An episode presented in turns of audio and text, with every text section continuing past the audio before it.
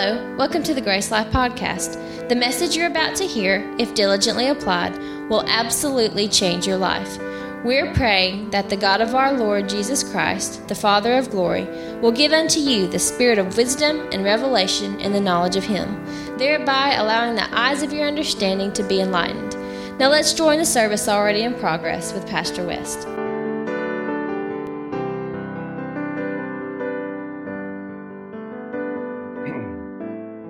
The Lord said it, it will start Sunday.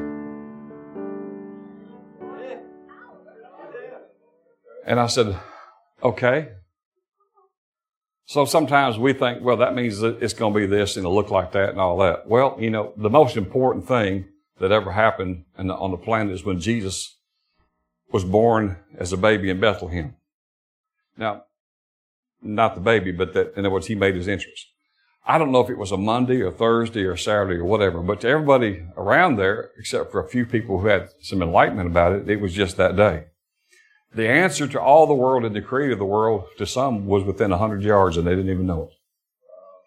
So we're not looking at who is and who aren't, and we got people out today and gone places and all such as that. And, and I know the church has prayed this morning. I understood for Miss Marilyn, her brother was killed last night, and so uh, so we uh, lift her, uh, her, up in prayer and pray the peace for her family.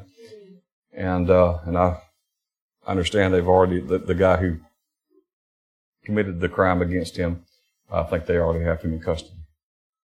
But anyway, so she needs she needs our prayers. Here's the deal.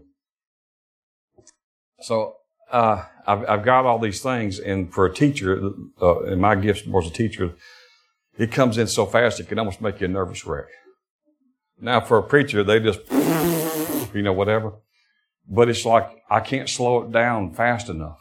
And the Lord says, I'm in a hurry. He says, think, he says, I'm taking over. It's on my timetable. He said, I'm taking it all over. Well, you, you have to preface that and you have to understand this. So this morning, now, I don't think I've ever got a word like this. The Lord said, go to Facebook. I said, no, I ain't never got one like that. no. No, I never got a word like that. Now, I've told the church many times that I believe it's scriptural that you should have a Facebook account.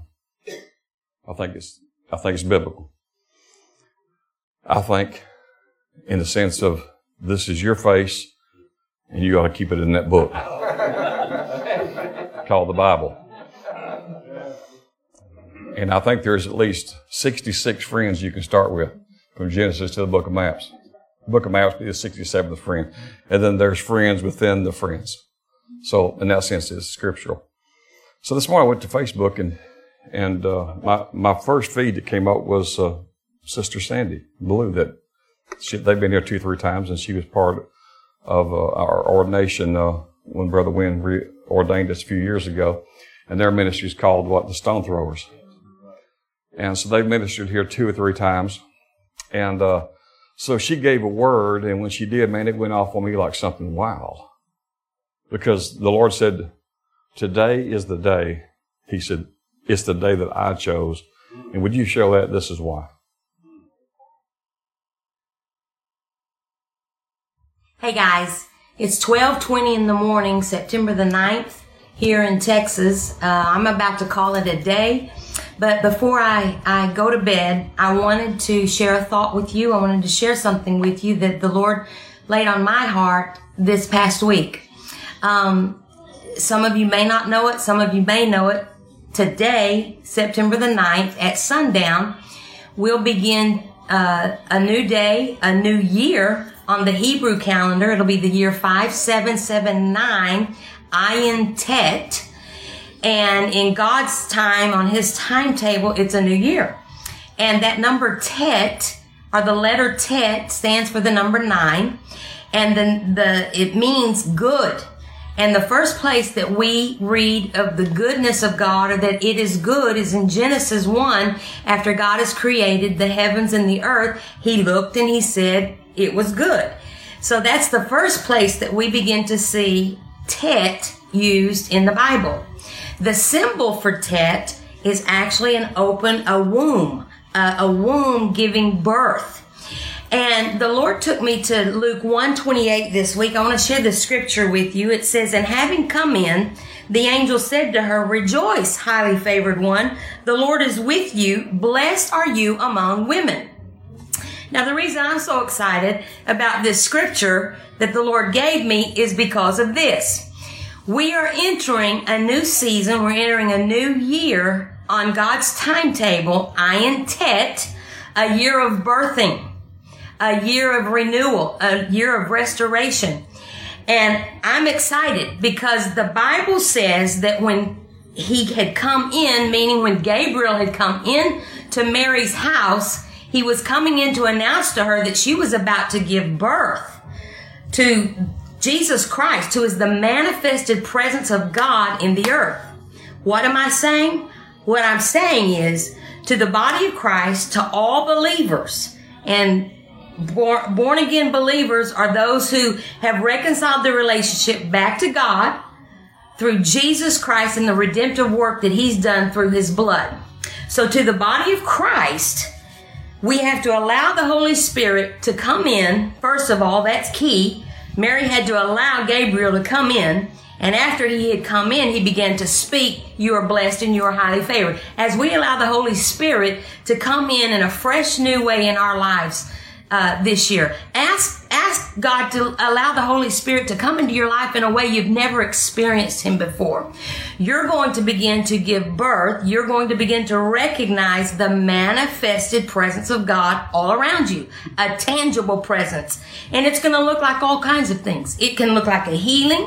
It can look like a financial breakthrough. It can look like a relationship restored and reconciled wherever God is in you, wherever we have allowed God to come into us and move through us in that situation, we're giving birth to what His Word says concerning us. And too many times, the world is quick to tell us who we're not.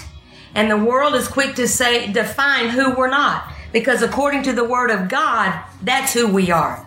So I want to encourage you there are seeds of greatness in every one of us. There are seeds of greatness in you. And this year, allow Holy Spirit to give birth to those things in you. The greatness of who God is inside of you. Let Him work through you. So right now, I just want you to put your hand on your heart and I just want you to repeat after me. I am blessed and I am highly favored. The greatness of God lives inside of me and everything that God says I am, I am. Everything that God wants to do through me, I allow Him to do it and bring forth His greatness in the earth, His manifested presence in the earth, a tangible presence of who He is in the earth now. Um, remember this evening. Remember what day. It's a very significant day. I want to encourage you to remember it this evening when the sun begins to go down. Just pause and say, Father, I, I receive I receive every good and perfect thing that you want to do through me, every good and perfect thing that you want to, to bring forth in the earth in my life. I give you permission to move through me, to birth through me your spirit in this time. Have a good night's sleep. I'm about to go in there and snuggle up with one of the grandbabies and have a good night's sleep myself. But I want to bless you, say thank you for hanging out and staying just a few minutes with me. Good night. Wait, no, that was a few hours ago. She did that. Don't you love technology?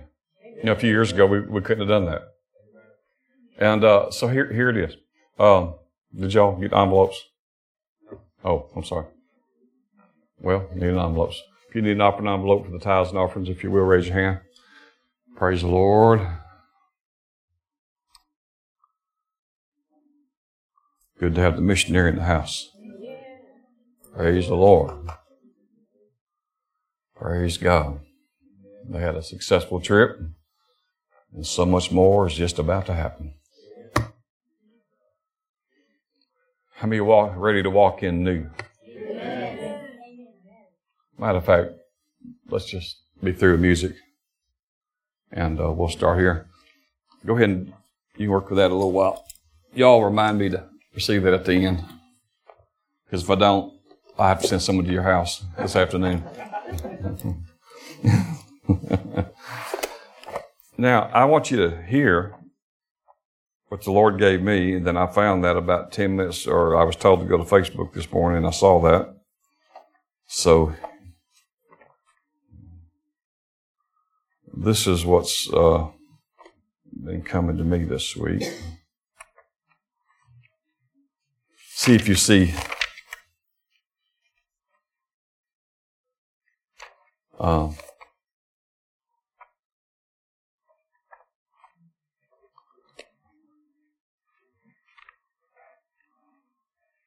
Y'all like that? So it's sundown. Today starts a new year on God's calendar.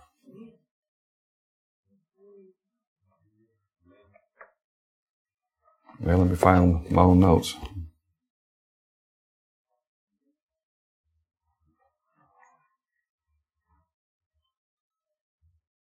Okay. These are familiar scriptures to you. But they're in God's timing. Isaiah 43 says, Behold, I will do a new thing. Now, now, it'll spring forth. That scripture gets read a lot. We know it real well, and people use it a lot of times when they get tired of the old thing. but there's a prophetical timetable for these things. And he says, Now to spring forth, that I'll make a way in the wilderness and rivers in the desert. First word of that means behold, or it says behold, doesn't it? King James for sure. The word behold means to stand in awe and be amazed. Why? Because this is something God's already done. Now, quickly, let me just give you some verses. We know that God is a God of action. Is that right? But his action, all his actions are based on his purposes. God doesn't have any activity, never has, never will, that's not based on his plan, his will, uh, in the earth for us, the church, individually and corporately. So God is a God of action, but based on purpose. Now, I, I, I don't turn to these because you won't have time, but I'll just give you the references and read them the NIV, I think it is, Psalms 33 11 says, The plans of the Lord will stand firm forever, the purpose of his heart through all generations. The NIV uh, in Isaiah 14 24 says, The Lord Almighty has, well, uh, I'm sorry, let me back up. Isaiah 14 24 NIV says, Surely as I have planned, God says, it will be. Now remember, He's a God of action but it's based on purpose. So he tells us, my plans is going to stand firm. They're going to stand firm forever. The purpose of his own heart through all generations. Now I'm in Isaiah 14, 24. So he says, I have planned what I planned, it will be. And as I have purposed what I have purposed, it will happen. Okay? How many know, how many know that we're created for a purpose? Ephesians 1, 4, 5, verse 11 tells us that. And then Isaiah 46, 9 and 10 in the NIV says this, I'm God and there is no other. I, he doesn't even mention a close second, by the way, to be honest with you. he kind of just like, I'm, I'm God. That's it. He's like, that's right. Okay. There is none other like me. I make known the, I make known the end from the beginning, from ancient times, what is still to come. And I say my purpose will stand and I will do all that I please.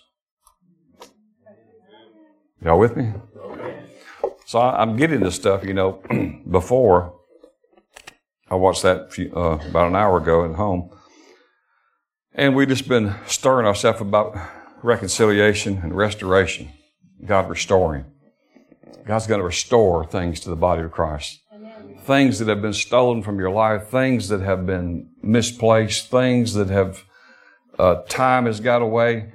Uh, things that the enemy meant, you know, harm instead of good. Things that he's tried to who d- deplete you of, God is adding everything back. Now, there's scriptures all over from Genesis to Revelation to support this. If you were just doing a word study or a topical study, uh, we could be here all day, all night, tomorrow, the next day, and all weekend. We wouldn't even cover all that God uh, encompasses and restore. But he's, he's completing it and he's delivering it to the body of Christ. Now, so, but this is how he led me today. And so he reminded me about Egypt. And he reminded me about Israel. And he reminded me about how his people were, were subject to bondage for over, for 430 years. They cried out to God and God, how many of God hears the sincere heart? And he sent a deliverer because they're asking for what? Deliverance. So what does God send? A plumber? No. Did he send an electrician? No. If, if people ask for a deliverer, what do they get? They don't get a painter, they get a deliverer. So God chose a man who he didn't, the man didn't think he was qualified, but actually he knew a lot about Egypt. I just wonder if maybe if God had planned it that way all along. This, I don't know why God used Moses. He was, he was, he was a basket case. If you know your Bible, you know that he was a basket case, right? right? and so God had had his hand on this thing the whole time. God already knew what he was going to do. God already knows what he's going to do. God already knows your situation. The Holy Spirit is fully aware of your situation. Uh, he, he has all the updates. Not that anyone updated him. He knows about tomorrow when you don't know about tomorrow. He knew that you'd be walking in this before you knew you'd be walking in it. He knew this thing would be facing you before you knew it would be facing you. He knew this heaviness in your heart would be there before you ever knew the situation would be there to cause the heaviness. And so he already has the answer. you know, it, it, it's like in the scripture, uh, the whole chapter is really amazing when you read Psalms. Now you have to understand these people in the Psalms, sometimes you can get some Oh, some of the most wonderful readings from the Psalms and the most joy and the peace in reading the Psalms. And sometimes you can get anguish because these people are, a lot of times they're talking out of their emotions. Now you got to remember, none of these people had God in them like you have in them. You are the temple of God.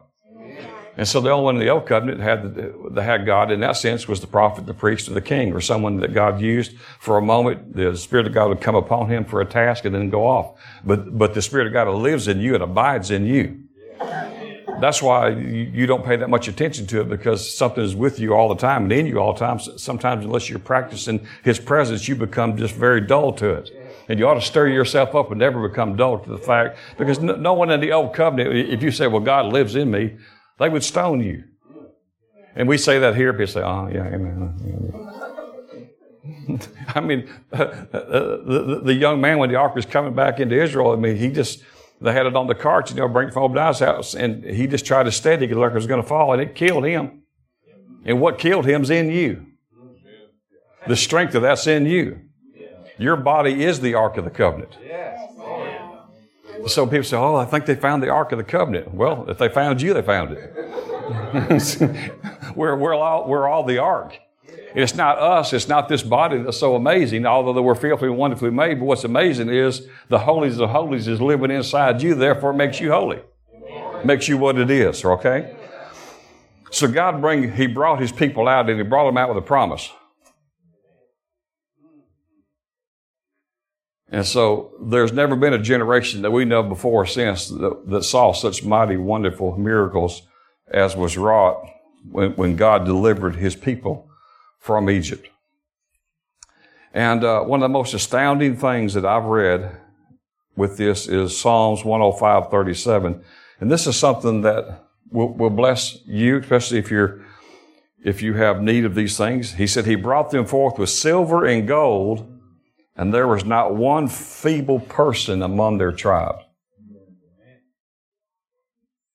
Not one feeble among them. Imagine that. And he said, I, am bringing you out with silver and I'm bringing you out with gold. And I'm bringing you out with raiment.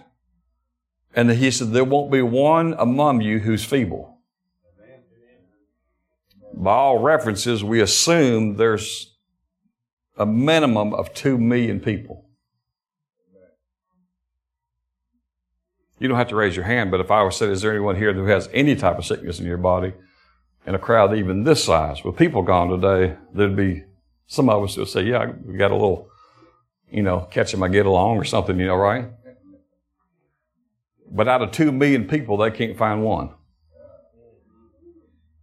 Now, when God restores and brings out, He brings out. Amen. Amen.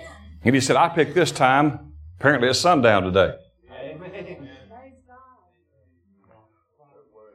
Exodus, you don't have to turn there, but Exodus 12, because I, I like to give you references for your own study. Uh, Exodus 12, 37, 38 says, There were 600,000 men beside the children, and there was a mixed multitude of people. So 600,000 Israelis that God's bringing out. Many of them are married. And then they have children, and they have parents and grandparents. So there's upwards between a minimum of 2 million to 3 million people. And God said, I'm going to bring everyone out with silver and with gold and with raiment. I'm going to bring you out of this place and I'm going to restore to you the back wages of you not being paid for 430 years. And the very one who oppressed you is going to pay the bill. Amen. I mean, how, how would you look at it that way? You have been slaves. You're my people. You call for deliverance. They have mistreated you. And when people mistreat, someone's going to pay. So it says that God gave them favor with the Egyptians. And it wasn't favor in the sense of, could, would you help me? The favor is they're scared. Egypt is scared. Well, I mean, you know, some of y'all raised different way. I mean, my wife don't like critters around the house in the sense of, you know, I have to tell her if a lizard shows up, we don't have to move. Just because there's a lizard, we don't have to move. So, you know, if, if frogs are in the house to that degree and locusts in the house, we're gone. Buyer, no buyer. Bankrupt, if we got to file it, we're gone. Or she says, I'm gone. you know, and if she can't close her eyes, she ain't going to let me close my eyes. So here's these people that have been oppressed and under slavery for 430 years. And God says, I'm going to tell you to go to them and they're, and, and you tell them what you want. He says, and they're going to give you, a, I think it's Exodus 12, 30, 12, 36 in NIV says, the Lord caused the Egyptians to look favorably on the Israelites and they, and they, uh, saw the Israelites or they gave the Israelites whatever they asked for so they stripped the Egyptians of their wealth. God says, I'm the one who starts the stripping.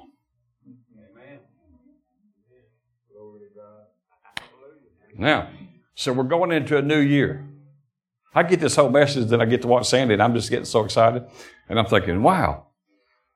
And, you know, and Friday and Saturday, uh, matter of fact, at 5:11, I don't know why I woke up this morning. I didn't go to bed till midnight, so 5:11 ain't usually quite ain't quite through. He said, "Wake up, got to get started." He said, "Today's the day." I told you today's the day. I was like, "Okay, today's the day. Let's wake up." so it splashed water in my face. I said, "Okay, Lord, today's the day." I know you don't slumber no sleep, but I need some every now and then. Just a little bit more, but that's that's we're good. we, we we good right here. Amen. and uh, so he's restoring to his people that which they've lost. Now you understand their own rebellion, their own sin got them in this place. So here's the good news. You can miss it, but if you have a repentant heart, God's gonna bless you and bring you back in and restore you and keep you. You know, there's no such thing as ministering to people who have made mistakes. Hmm? I mean, you're our father Abraham, father of the faith. He, he, he made more than his share, didn't he? You know, the Bible says when he went to Egypt, although he was told not to go to Egypt, I mean, the first thing he did was right. The Lord says, Go from your father's house. He said, Okay. So he goes. He said, Go to land and I'll show you. Just go. He says, Just don't go to Egypt. Where's the first place he goes? That's the only place he told him not to go. But, but now watch God. He gets there and he realizes the beauty of his wife even at that age. He says the king's going to take her and want her for his personal harem. She, she must have, she was 75 then. That's usually not a problem. From, they didn't have oil of Olay and stuff like that. But anyway, so she, so, and what, what he thought, what he was worried about happened. So he just told her, made a deal before we get to Egypt. If they ask you, you tell them I am your, I'm your brother. Cause, you know, if they, he'll want you, so he'll just have me killed. So here he is. And they do, and that happens just that way. And the king brings her in and he sees, well, I'm going to spend some time with this woman. And the Lord tells him, that ain't, that woman right there, you leave her alone. That woman is that man's wife. That woman is connected to me. You touch that woman, I'll kill you myself. I'm paraphrasing what God told the king here. Touch her, sucker, you're dead. And he started getting symptoms. Lots of symptoms of death. Coming on here real quick, and he touched her. But he's paying him back for even thinking about touching her. so he wants to get this woman and Abraham and all these people traveling through a town they're not even supposed to be in out there. He, he says, so give him his wife back quickly, give him gold, give him silver, give him raiment, give him servants, give him manservants, give him donkeys, give him camel, give him everything, pay him, make him immensely rich and get him out of here. So that's, that's pretty good compensation for a mistake. Don't you think? And for somebody who lied, no, nah, just my sister. Hmm? Now in Alabama, you might have to do that because people sometimes marry the sister in Mississippi and in Alabama. But anyway, so if that's you, that's, you shouldn't do that. Okay. So here we see that everyone who was sick, that means if anyone's sick, he was healed. Now, you understand I'm not preaching to you a Bible story. I'm talking to you about your new, your new day. Your new thing your thing that's just about to happen exactly at sundown. If anyone's sick, they're healed. If anyone was lame, they were made whole. If anyone was blind, they were made to see. The older folks who were weak just by natural age, they were strengthened for the journey. God gave them supernatural energy, not through an energy drink.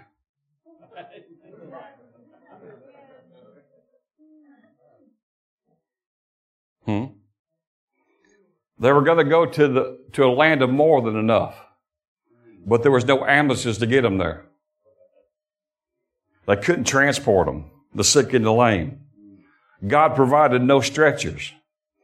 He gave them no wheelchairs, manual or electric. They had no walkers. We have elderly people here. Now, do you believe the Bible? Two million people and not one person was feeble. Not one person was sick. That's massive scale. I'm taking over. Hmm? I mean, what's the percentage to find someone with a little head cold out of two million? Pretty good, right? A lot of elderly people here. Bob says not one. Not one. Uh, they didn't pack any of their dialysis machines. they canceled all their doctor appointments. No heart lung machines. And even if they'd had those things, they had no need of them. Once again, because there was going to be no one feeble among them. And all this happened in one night. Don't tell me it takes long for God to change things. Don't tell me it takes long to turn your captivity. Remember Psalms 126, when the Lord turned your captivity, you started dreaming. You started singing. You started saying, the Lord's doing great things. Now, the, the Lord, and we know this just from His character and from His Word, but the Lord gave me by promise. He said, when I turned your captivity, He said, I'm turning everything in your heart that's connected to you. He said, when I get in your situation, I'll get into your family situations. He said, when I turn you, I'll turn your children. When I turn your children, I'll turn your children's spouse if they need turning. I'll, I'll turn the kids. I'll turn the finances. He said, I'll turn around their thought process and their ideas. I said, well, Lord, they have a will. He said, I know they have a will. I gave them their will. And I'll give them so many ways to see a new will. And, and if they reject me, he said, I'll send them back through the process again. He said, I'll wear them out if I have to until they will do what I want them to do. And he said, and they'll ask for it. He said, I'm taking over, and this is not a hard thing, it's an easy thing. Praise God. You know, Jonah, he had a will.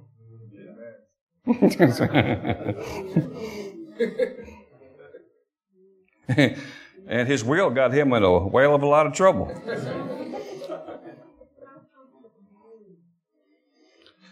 So in one night, the children of Israel ate the Passover lamb and applied the door to the blood post, remember? And to the lintels. And then the power of the Holy Spirit provided deliverance and healing and abundance and restoration. I mean, we got people here that's probably 70, 80, 90, 100 years old who's very frail, who's going to walk through the wilderness that Moses almost died to get to it. And these people are going to go here with no assistance. Your life's about to change. Yes. Lord. Things are about to turn around. Amen. Glory to God. Jesus is getting ready to come back. Yes. Before he does, he's got a great work to do. So obviously he knows what we know. I, I think he does. Y'all send him in letters and tell him what you know what he needs to know. If we're going to reach the great harvest, we got to have some health. And we got to have some wealth. Right? I mean, if you have all the want to, if you don't have the health and the wealth, you're not going to do much. You might have a good heart, but if you don't have any money and you don't have the health to go do it, you're not going to do anything. Well, if I know that, I'm sure he knows it. Right? Well, so now we're talking about a great recovery, a great restoration. Someone says, what's my, what's my part in this? Believe. Just, just, just believe. And then rest. Listen for any instructions that He gives you. Because the Lord always, with every promise, He, he gives instructions. Right? So at the beginning of this year, what He said to me, that this is the year to what? To possess the, the promise. So you start preaching things you know about that, what He shows you about that. But I, but, uh, but Friday and then today and this morning, He said, today's it. He said, This is the day that I chose. And I said, Well, well okay, it's cloudy outside. It's kind of, you know, whatever, you know, and what's what's about today? And 10 minutes later, I watched her. Praise the Lord. Thank God for that. So, we know that he did this in one night. We know that when Moses died, he was 120 years of age, right? We know that his, his eyes were 20 20. In other words, Deuteronomy 34 7 says Moses was 120 years old when he died, and yet his eyes were not weak, nor his strength gone. At 120. You didn't have a covenant like you do.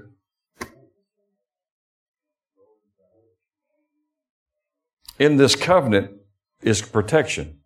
In this covenant is miracles, signs, and wonders. And then God didn't deliver them just to defend them for themselves. He supernaturally defended them. They had the cloud by day and the fire by night. Remember that? And then he, he, he provided water for two million people to come out of a rock every day. I mean, you know, I, I just, we preached this years ago. Uh, one of the Army Corps generals said, if we were fighting a war and we were in a place like they were, what would be the provision for two million people? And I ministered that years ago. And, uh, and he used like railroad cars to say if there was a railroad system, it would take this many cars to bring in the firewood, this much tanks to bring in the water, this much to bring in the food, this much to bring in this like that. And it was just astronomical numbers. And, and, uh, even the old movie, the, the Ten Commandments, when they, they traveled overnight, and went across. Well, just the Army Corps General said, you know, the, the, these people weren't walk, walking two side by side. He said the only way you could do that, taking that many people across the Red Sea and where they know they passed, and they gave the dimensions of the, of the, of the, from this bank to that bank was so long, and this is how many people. Then he said the opening had to be somewhere between five and a half and six miles wide. This wasn't a pig trail. And then the Lord split it, held it up, and put a major blow dryer on it. You're right? And then, and, and then they just walked across. Wow. This is the same God. You ever, you about stuff like that? That God who did that is sitting in your chair with you, living in your belly right now. Amen. Amen. So he performed miracles and uh, took him to the Red Sea. And you say, well, I don't know how he's going to do this. Well, you don't really have to know that because Psalm 77, that's where I started a while ago, didn't finish. Psalm 77 said, in these psalmist 77, it starts off like, oh, he's talking out of his emotional realm. Oh, my life, my life, oh, my life, and all this kind of stuff. And then he said, then he began to think, now wait a minute. He began to turn his thinking around. He said, now wait a minute. Well, but when I begin to think, he said, what, who the Lord is and what He's done, all of a sudden he got a, he got a change of heart and a new perspective. In Psalm 77, you get down towards the middle of the end of the chapter, he talks about Israel getting to the Red Sea and they seem to be trapped. But the NLT translation says God had already went ahead of them and he marked a path in the Red Sea, in the waters, and he, he kind of popped the chalk line before anyone got there because he already knew where they was going to pass. He said this was a pathway to rescue that no one even knew existed. So you may feel trapped. You may feel there's no way out of your situation. You may feel trapped in your life. You may be, feel like you're trapped in a health situation or financial situation, relations or whatever it is. There, there's no way out.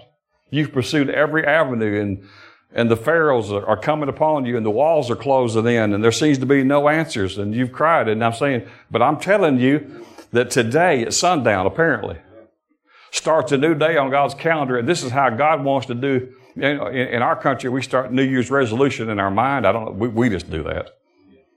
People are more open to change on January 1st. You go down to the gyms, right? And until from January to about the middle of March, they're real crowded. Why? Because they're trying to get off all the weight and the extra pounds from Thanksgiving and Christmas. And so they're jam packed. I'm assuming until about March, if even if it goes that far. And then you can, there's more vacancy. Because the resolution, like, what was my resolution? and when you said, I'll never eat pizza again, you might as well go ahead and order you one.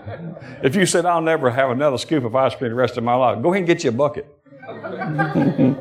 right? Because your flesh has a resolution too. We want some more of this stuff. So, if you ever felt trapped, have you ever felt trapped? Have you ever felt like my, I'm just stuck in life?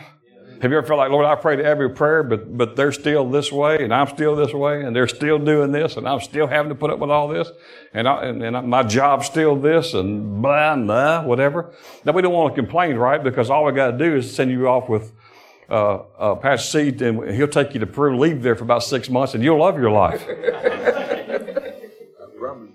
You know, because he's had people when he brings all these supplies to, to kids who are dying just because it's too cold, and he brings an eight, ten dollar blanket to save their life. And they say, Where are you from? And, and, and, and some of them say, He says, America. And they say, What's that? How could you be in the world anywhere not even heard of America? Mm-hmm. So they'd like to have your life as it is. As hard as it seems to be to us. So we have nothing to complain. We're blessed. Right? But this country, and we have an assignment. We are the ambassadors of Christ, and we are the ministers of reconciliation. I'm supposed to be telling you, and you're supposed to be telling others, come to God. He has a great and wonderful plan for your life. You need Him. Repent of that and take Jesus Christ as your Lord, and God's going to reconcile, restore your life. It's the gospel. It is the good news of Jesus Christ. Amen. And so we are preaching these things. And so it, it, it shouldn't be hard to do that. So today is our day of reconciliation. Today is our day of restoration. And so there's a, there is a, you know, if you're going to uh, restore something, I was talking to Nick about this before the service, and of course Nathan would understand this. Sometimes we have all these things in our life. Sometimes they're hidden things that we've maybe had to live through as, as a child or a teenager or, or, or a spouse. Uh, uh, someone's been abused in any sense of the word. And there's been dings and scratches and we've covered them up. You ever moved furniture and it gets dinged here and there? Then we go get some what? Some scratch what? Cover. Well, it doesn't take the scratch out, does it? It just covers it, right? I'm sure if, if you're in the, in the, body and paint business, some people don't really want a paint job to pay for it. They just want him to go on and and fix the 400 little spots on it. You're like, no, just could you put some black right there and some right there? And they circle all these places like, no, I can't afford a paint job. Just, you know, fill in all those little places. You ever had people want to do that? And uh, I, I want, I got something. Could you fix mine? Same thing. Well, it doesn't work that way. So to restore something is a stripping away. Right? So God's going to bring you into a new place, but before He can bring you into the new place, He's got to get rid of some old stuff. How many want to go to the new place? How many what's over in the new is good? But to bring you into something new, we got to get rid of old. We got to get rid of old ideas. We got to get rid of old concepts. We got to get rid of old thinking. We got to get rid of little bitty thinking. We got to get rid of things like maybe God, you know, has done this to me to teach me something. Right? Just if you're a historian, you don't have to be a historian, but if you just studied revivals, you know that there's always been persecution in every revival. And who persecuted it was the people from the last revival. Because God may emphasize this in this revival, but the new revival, He has another emphasis. He, he's still reviving people. He's, he's still doing miracles. He's still bringing people unto Him, but His methods may change. His decision don't, but how He does it changes. He chooses a new method. There might be a certain emphasis, you know, with the revival. But the people were so entrenched in how he used them that when another one starts five years later, they think, no, no, no, no that can't be God because he, he'd be having you teach this. Well, he may not be having you teach this. He might be having you say this. And just because he didn't use you to reach them, right, doesn't mean that he wasn't in who is doing it. Right? So I have to be really, really cautious sometimes because I've been in services because the way God has trained me, the way He uses me. Uh, I'm, sometimes I'm with people who are born again Christians and they know very little word. Very little word. I mean, the, you know, and, and I'm not, I'm, I'm just saying they're Christians. But as word people, you're more word oriented, right? So we, we tell people in a fix, say, well, the word says that. And you, and what you what you thought you've done is you give them the answer, and you did. But they're not as wordy as you are. So they're like, yeah, well, I know that, but I still feel like this. And I said, no, you didn't, you didn't hear me. I said the word says something. Right? But they don't have the same, uh, integrity for the word that you have of God's word. Right? They're good people. They love God, but they're not as wordy as you are. So when you give them the answer, I mean, it's like in counseling. People say, well, I, I get this and I got this and I, you know, you know, I'm not a professional counselor. I have no degrees in counseling. So this is about all I know to use. I mean, I don't have no Reader Digest book in there and stuff like that. I mean, and you know, sometimes the council people say, "Well, well, I, I know all that." well, I, I, know that already. I said, "Okay, well, bye." I mean, I, I mean, they said, you know, they said, "Well, I, have tried that. It, you know, it didn't work." I said, "Well, let me go tell God." I mean, he, he don't even know it. Dear God, your word don't work anymore. You've been trying to come up short. Oh, what you want me to pull out? Webster's or, or, or, or you know, the Reader's Digest? Say, well, try this. Right? No, you, you didn't try the word, it tried you. Right? And that's not to put people under condemnation. I'm just saying the word's the answer. The word's the answer if you apply the word. The word gets the answer. Right? Most people that I marry, I ask them all the time, I said, Have you ever even read a book about marriage? Well, think. well, my mama, she had a tape.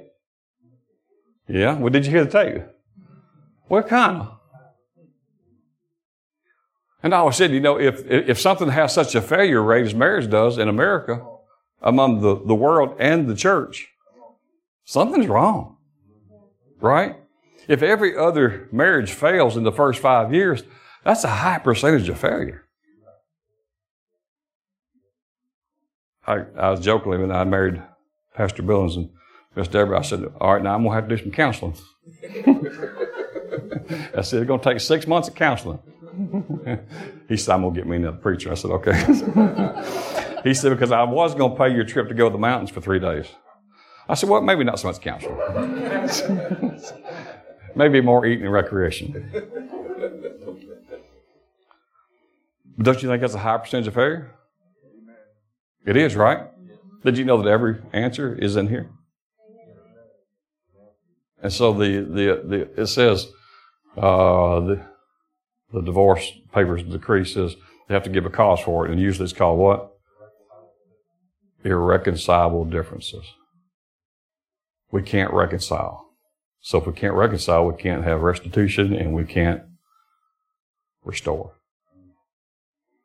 What they really mean most of the time is that I've lost the feelings. And because I've lost the feelings, I don't want to reconcile. Now, I, I know I opened up a big thing up there, and there's all kinds of situations there. So don't get down any kind of condemnation. Whoever you're married to, that's who you're married to. If they're four, number 14, that's who it is. Right? And in God, there is no past, so there is no 13, 12, 11, 10, 9, 8, 7, 6, 5, 4, 3, 2, 1. Blast off. Hmm? This is the new day. Right?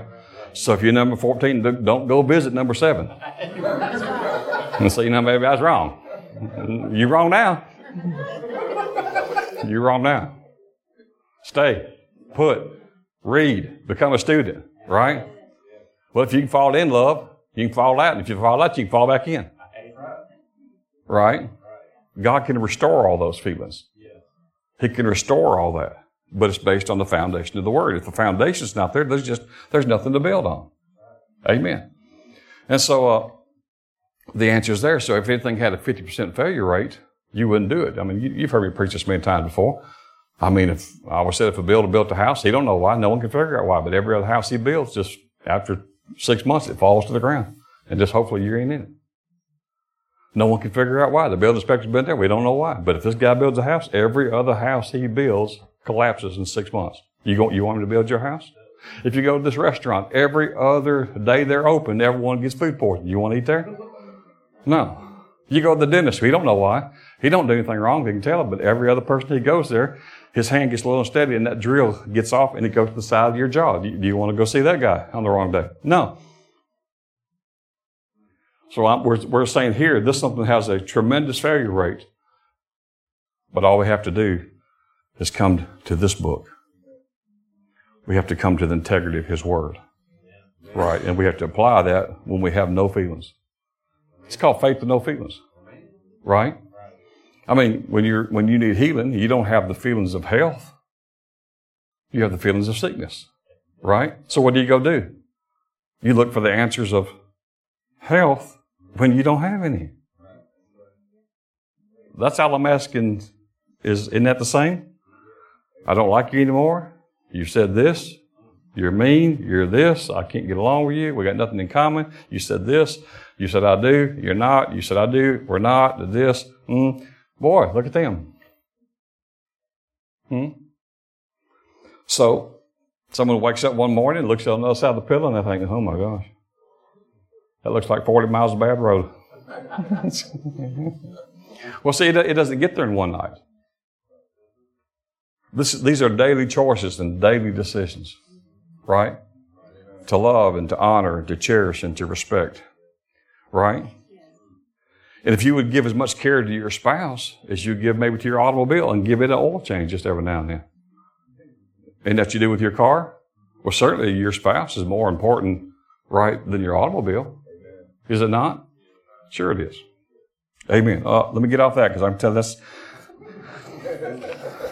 Y'all gonna get excited run around the room. I can Woo! Preach it! we love that. Woohoo! Yes, yes. All my exes live in Texas, and I never go there again. Let's see. so, uh, so when God does things, He's going to do it, what we say, on the grand scale. Now, these scriptures this morning is just is just ones He gave me. And what I've written down is something that He gave me. Uh, Joshua 5 9 is a scripture I was to share with you today.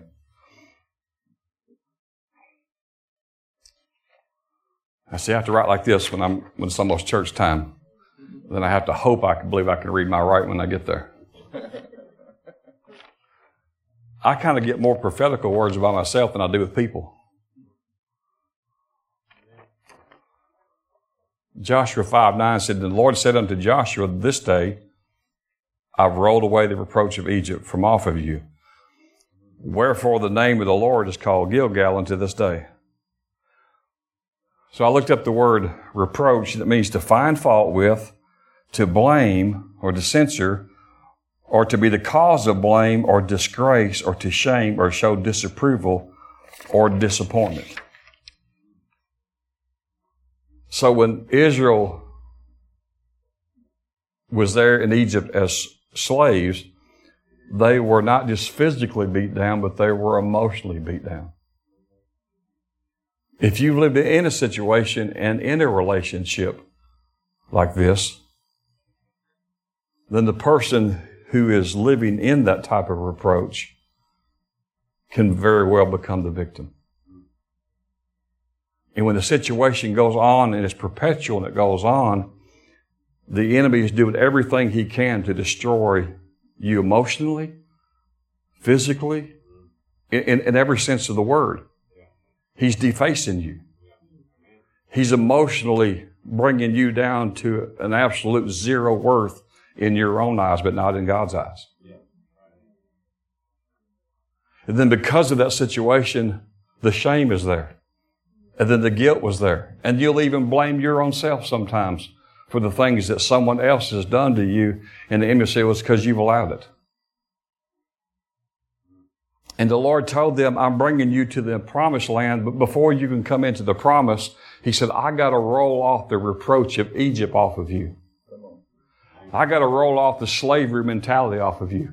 I got to get the years of oppression and depression off of you before we can come into the promise. I got to get you out of your past. So it sounds something like this. To everything, Ecclesiastes says there's a season, to everything there's a time and a purpose. So sometimes you are premature when you try to go before it's time. Sometimes you are premature to go public. Sometimes you're not ready. So if you go premature publicly, sometimes those out the outside will kill you. So God has hid you out. And he said, David, you are hid in the cave and you are still anointed as the priest and the prophet, the king. But David, you are hid out. But you will rule over Israel. Joseph, you're in a pit, but God has promised you a palace. You're hid out. Don't miss your time. Don't go prematurely. If you go prematurely, you won't have the ability uh, to to experience the promise of what I have in your life. Don't get discouraged just because I have you in hiding, because anytime God's going to do something wonderfully amazing in your life, He keeps you in obscurity before, before He brings you into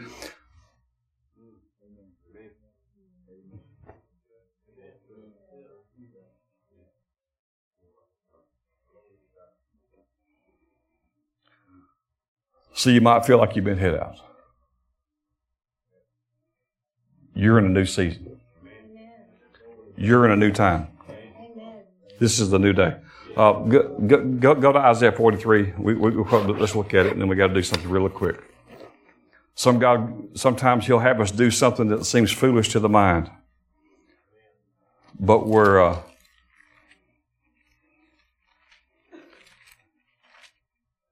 but He's paralleling it with a spiritual truth. I mean, what does what does a, man comes to Jesus, he's blind. How does Jesus heal him? He takes a little dirt off the ground. He anointed it with what? Spit. Is that the formula?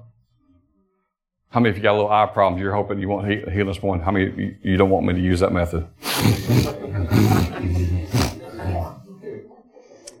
I'm, I'm feeling the Spirit of Jesus come on me. I got that spitting on him. All I can tell you is if you do that, it better work. I mean, boy, it better work.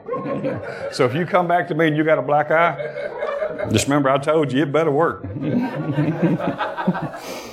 brought a, a, baby to Smith Wigglesworth that was dying, and he took the baby and he kicked it off the stage like a football. In the day which we live in, or any day. This day, it, that better work. Huh? Because Alex Shinar will be on your head. Ain't that his name? He'll be on you like a rat on a Cheeto, man. I'm telling you. it better work.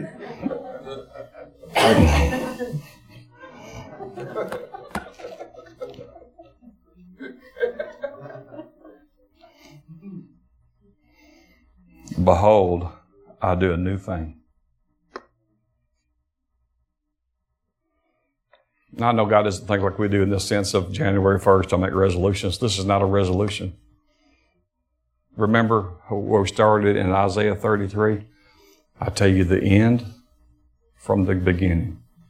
My purpose will stand. No man will change it. What I say, I will do. And I've chosen the way, and I've chosen the who, and I've chosen the time. I, I had no idea about, you know, this was the new year on the Hebrew calendar. To God, this is January 1st to us. And God said, This is how I'm going to start my year. I'm going to bring you out.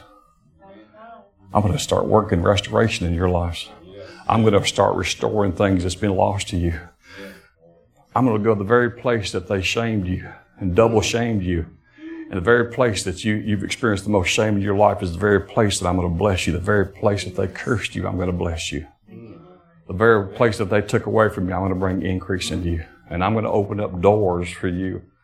You know, Revelations 3 says, because uh, uh, to the church, one of the churches, he says, he said, I'm going to give you the key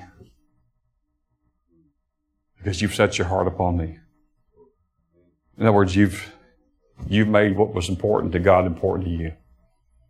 And he says, I'm going to open a door for you that you can't open. And when I shut a door, no man's going to be able to open it. So doors are going to begin to open. Doors, say that with me. Doors are opening to me. Supernaturally. Supernatural opportunities are being opened to me. God is restoring. He is replenishing. Now, now you do understand when, when God restores, you, you can't go to Webster to find out what God does.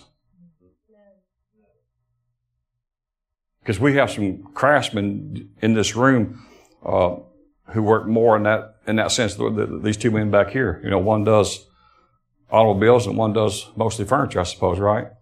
And so that you, you can take them to something that's been in a wreck or just old or broken.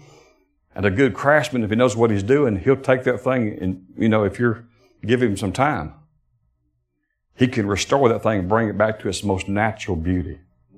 Right? But you have to turn it over to somebody. And while somebody else is working on it, you got to be in a position of trust and rest. I, I, can't be asking this man to paint my car and make it look original, and I'm calling him every three hours. Are you done? man, I gotta have a car, man. I mean, you don't, you don't provide us a vehicle? no, but I didn't provide you wreck either. you wrecked it, not me, right? So if you want a master craftsman, a skilled craftsman to work on your car, you got to turn it over to someone that you trust, and then you got to come back, sit down, and rest. Right? When I used to run the floor covering store, people would say with me, "He said, how much would, how much would you call if you come do this on your own time?" I thought, what does that mean, my own time? They said, just come at night anytime you want to, and I'll help you. And I thought, man, if you help me, it's three times what it would have been if you'd have stayed away. Because that ain't going to be no help, Brian. You're I'm going to they're, they're going to help me. then you say, I need so and so tool. What's that look like? No, no, no, you ain't going to be much help. Right? So here, so to restore in God's, in God's point of view is to make it better than it was. Better than it was. Better than it was. So Matt, so what the Spirit of God says is, is you're going into a new level. You're going into a new level. And it'll cover different areas. But the Lord is taking uh, charge of this financial area of your business. This is His time. This is the season. And many of your accounts, starting today, when the sun goes down, they're going to have a spirit of increase on them. You're going to have people who don't even know God. Their business is going to increase because your your stuff's in there, and so the Lord's going to increase your cash flow, and the favor's going to increase. But be, but beyond all that, the Lord's going to open up a door of increase to you in such a sense that uh, I don't know who who these people will be. I don't know if it's in the same business. I assume that they probably are, but it could be other things. The Lord's going to open up some avenues to you, some ways to you that you've you haven't had these opportunities. And, uh, you know, the, and as business people, you think, well, that'd be great. Well, the Lord understands cash flow and investment too. So He has a way to do that. And, and the Lord said, because you have been generous and you've had the spirit of generosity on you, you're a liberal giver. He said, then I'm liberal too. He reminded me of Acts chapter 10 when, when they said, was it about, was it Cornelius? And they said, this man, uh, yes. he prays and gives much alms to God. Yes. And the Bible says his giving came up to God. That's right. That's it. Huh? Amen. He didn't say this man sent the prayer up and said, Hey, don't you know what I'm doing? No. His giving in the heart that he had as a giver, that rose to God himself. So your giving and the heart of your giving has got God's attention. So he said, I'm bringing you into a new realm and I'm bringing you into a new dimension that you've never experienced before. I, I don't know how to say this other than the way I hear it. He said, whatever you ask me for in the business realm, he said, I will give it to you.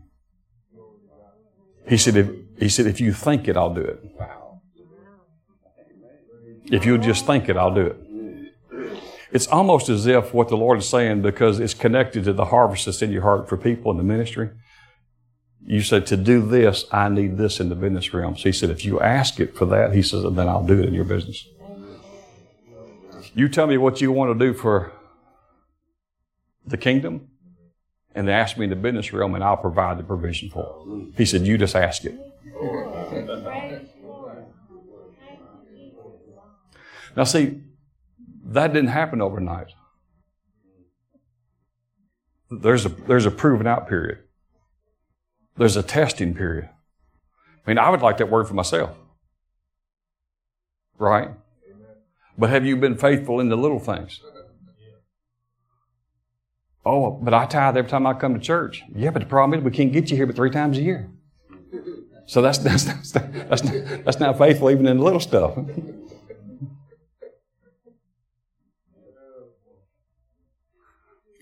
You watch. Yeah, praise God.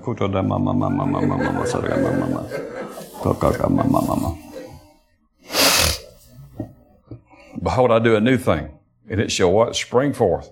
Shall you not know it? I'll make a way in the wilderness and rivers in the desert.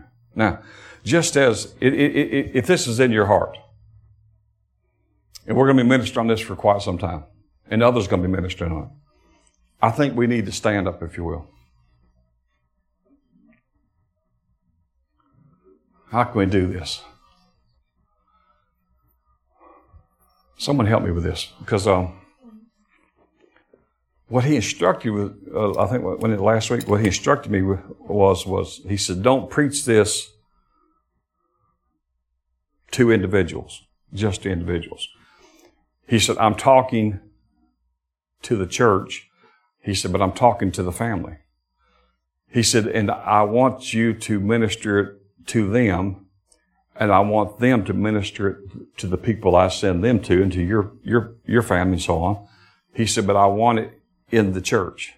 In other words, I want you ministering to you and you ministering to you and you ministering to you and you encouraging so and so and you, her, and she, him, and all this. And in other words, he says, it'll happen so much faster, so much faster, he said, to the exponential if you'll begin to minister it one to another.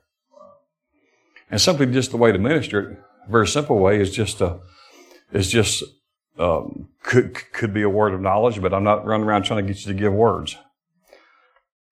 unless they're from the Holy Ghost. I've had enough parking lot prophets through my years that I, have had to straighten things out. So, but if it's if it's from the Holy Ghost, then you tell me, and if it flies by me, then we'll we'll go tell them. Okay, okay, yeah. I mean, you know, I, I've been to Bible school where these things, and you see the abuse. It ain't the Bible school's fault. I, I've watched people who was came married and their spouse wasn't with them. They were at home, so they went to a Bible school by themselves, and they were sitting in their seated assignment. And here's the wife, and her husband's not there. And these two thinking, after about six months of going to school together, that maybe they should be married, and maybe their spouse is holding them back from what God really wants to do, so they get divorced while they're in Bible school, so these two can get married. That's called double ignorant, double dumb. That's a DD degree. I've got the ministry of DD degree, double dumb. Okay, so, but here, here's where we are. as we begin to minister this one to another, it's, it's really the word, it's, it's really releasing a prophetical word. Whether it's encouragement. I mean, you do realize that you could just read a verse, huh? And it be a prophetical word. You realize that? It, it's not, and the Lord says this, and the Lord says that, and this and they, and, and anon and hitherto. That, that, that's not, you could really just simply read a verse, you know. Prophecy means to, uh, it, it tumbles forth. It flows forth, right? But the scripture is already anointed and it's already inspired. So I, I could just come over here and say this and say, this is what the Lord wants to say to you, I believe. And I could just simply read the verse. Okay? The Lord said, This is what I'll do. And this is what I ask you to do. He said, I'll ask you to do a simple thing today. And if you'll do the simple do the thing, I'll do the hard thing. How many will do that? So somehow we're supposed to be linked together, maybe by hands or whatever, and we're going to take a step or two forward. Okay? I think the step signifies the new thing, but it's step, it's, it, it, it's, it, it's like, Lord, I, I, hear you now. I'm, by faith, I'm, I'm going to move forward with you. I, am taking a step out of old, out of what you said we found out today is last year for God, and now we're going to step into the new, the new year, into to the new idea, into the new restoration, into the new provision. Okay, and if we'll just do that, it's no different than when Moses cried out to God about Egypt's behind me and they're closing in. Remember when Moses cried out? You know what the Lord told him? The Lord said, Why are you crying to me? I'm thinking, well, there's a few of the reasons right there. right back there. he said, Well, what's in your hand? What's this rod? What you been doing with that rod, son? Oh. He says, You go do it. Isn't that amazing? God told, got back in Moses' face and he says, Why don't you do something about it? Amen. So he put the rod in and he spoke. Now we know God's the one that divided the sea, right? Right. But the man, the man of God initiated it. So if you're ready to come out of the old, and you might be in a great place, this might be your best year yet. And I'm happy for you. But you haven't experienced all of it, right? So if you want to see a greater dimension, and if, and if you're great in everything, would you like to be a tool in God's hand to bring people out who's experiencing devastation and bring them over into restoration? Amen. Wouldn't you like to do that? Wouldn't you, wouldn't you like to stop some financial tragedies in people's lives? Wouldn't you like to have some people who have no hope in, in the area of, of health and just be able to minister them the Word of God, lay hands upon them, and rearrange everything in their thinking and their body, and they'll be totally healed? and can enjoy their life. Right? Is that you? Is that you? So how do we do that? Do we all just come up here? What we do and try to get a, a line? Do we do it that way? We're going to make some more room for y'all. We're even going to let all the Auburn fans in. the Lord's going to restore that, and then you'll see. You'll know what's right then. like, just stop that. Can y'all see this? Now, now, now get a mental picture. So whatever's brought shame, where you feel stuck, where you've had disappointment, you know, you don't have to tell me that. You know where it is. Where you're ready for change, where you need restoration, where you need help, where you need to go into a new way I want you to see yourself there, but I want you to see you take a step out of it. Okay? So how are we going to do that? We're going to count something. Count of three. Let's just take let's just take three steps. Father, Son, Holy Ghost. One, two, three. One, two, three. Thank you, Jesus. Thank you for the new. Thank you for the new. Now, would you just minister to some people around you? Don't, don't, you don't have to preach to them, give a sermon. We're not going to keep you here. It's almost time, but just, just bless them in Jesus' name. And, and if you have need of anything, if they have need of anything, then just speak, speak that blessing over them. Father, we bless this young man in the name of Jesus. Father, Lord, restoring to him anything that needs rest, restoring in his life, bringing him into the fullness of what you have for him. Jesus' name. Restoration over you and increase over you in the joy of the Lord. Father, everything that's important to her, you said you would perfect everything. You said you would perfect everything that concerns us. Everything. Everything. The easy things, the hard things are being restored right now. And that which the enemy meant for harm, this thing is turning, it's turning right now. It's turning. Before the sun goes down, before the sun goes down, the hand of God will be upon these things in Jesus' name. Father, I just speak blessings upon the man of God blessings upon him, Restoration and increase, Father God. Changing and rearranging. Changing and rearranging. Everything that's important to them. Everything, Father God, that connects with the will and the plan for their life, Father. I thank you now comes into alignment in Jesus' name. Comes into alignment, Father God. Everything that comes, everything, Father God, that's important to him. Everything to the plan of God for his life, Lord. Everything that's been hindering him, you go now in the name of Jesus. You're not part of his new. Everything that's of the old must go, and everything that's of the new must come. Yes. Father, until, until there'll be complete and total peace in Jesus' name. Father God, all old, all old, yes. all shame, all shame must go. Yes. All shame and despair must go. Yes. It must go. Everything that's been said, everything that's been spoken, everything that they have said, everything that they said is true. Father, you know the truth. You know the truth. And Father, we walk away from every accusing, condemning word. And every word that's been spoken to her, every word that's been spoken against her. Father, we call every word that has been spoken that's not in line with your love for her. I curse those words and I command those words to fall in Jesus' name.